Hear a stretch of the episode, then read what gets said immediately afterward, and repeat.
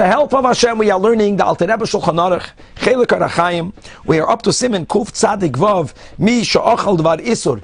Im mitzaref lezimun, whether one who partook of a prohibited food may be included in a zimun, and we are in middle of Seif Zayin. The Alter Rebbe is speaking about three people that are eating in the same area.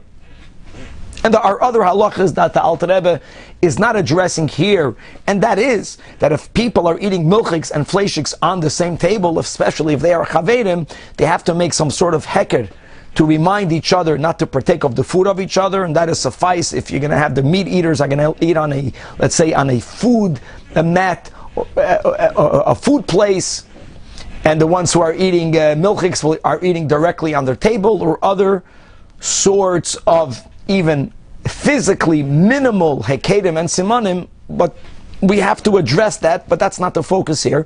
Here, the focus is, is that whenever you have three people eating together, if one cannot partake of the food of the other, the other cannot partake of the food of the one, then you can't join in zimun, and that's why we're speaking that if the milchiks and fleishiks, in the case where the milchiks is a hard cheese, in the case where the it's during the nine days that even though um, by a mitzvah, theoretically, everyone can have meat, but the minhag was already not for that to happen, only select people to have meat. So the Rebbe began this is by telling that may not, they may not join in the zimun. But now let's continue. But El im Kain, what will be an exception? That if ochlu kazayis pas.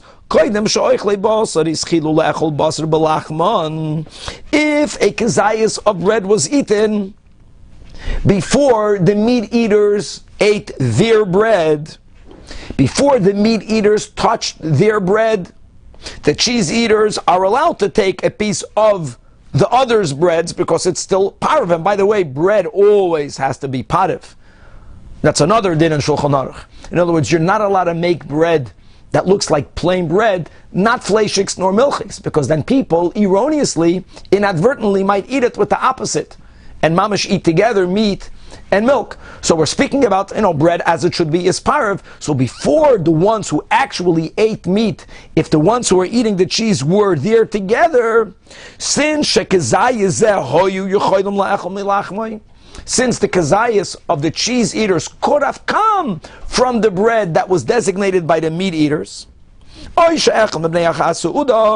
or if someone was eating the meal Achal kazayis lechem acher is eating another piece of bread that we know was not touched by either group. She'ena maluchlach. It's not soiled, not with meat, not with chalav whether you know today the bread is already sliced from the bakery, or maybe in other areas, you know, they would maybe use utensils. But in a case where we know that there is no residue, not of milchiks nor fleishiks, so then shazem mitzdaref eskolim. This one person, like we began already over here in Seif Vav, that it doesn't have to be a two-way street.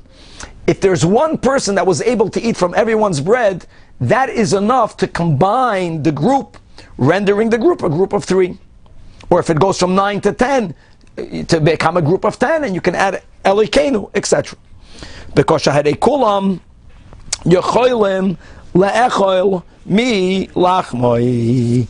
To be, God willing, to be continued.